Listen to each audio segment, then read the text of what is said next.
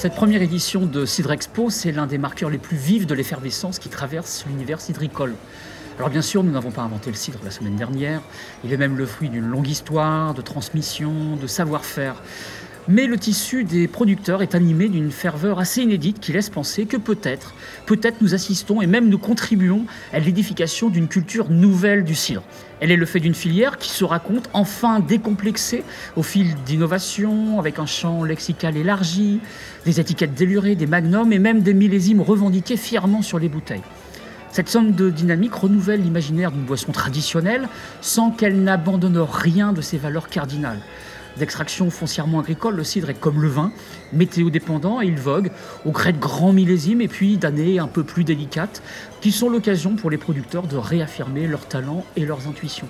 Ces vertus anciennes et ces élans nouveaux dessinent les contours de la grande famille du cidre. Une famille élargie, bien dans son époque, qui fait montre de la même créativité que la bière artisanale et de la même liberté, l'authenticité du vin naturel. Cette diversité invite à ne plus réduire, à ne plus enfermer cette riche production sous un trop générique le cidre, mais écrire le présent et même peut-être penser l'avenir avec les cidres.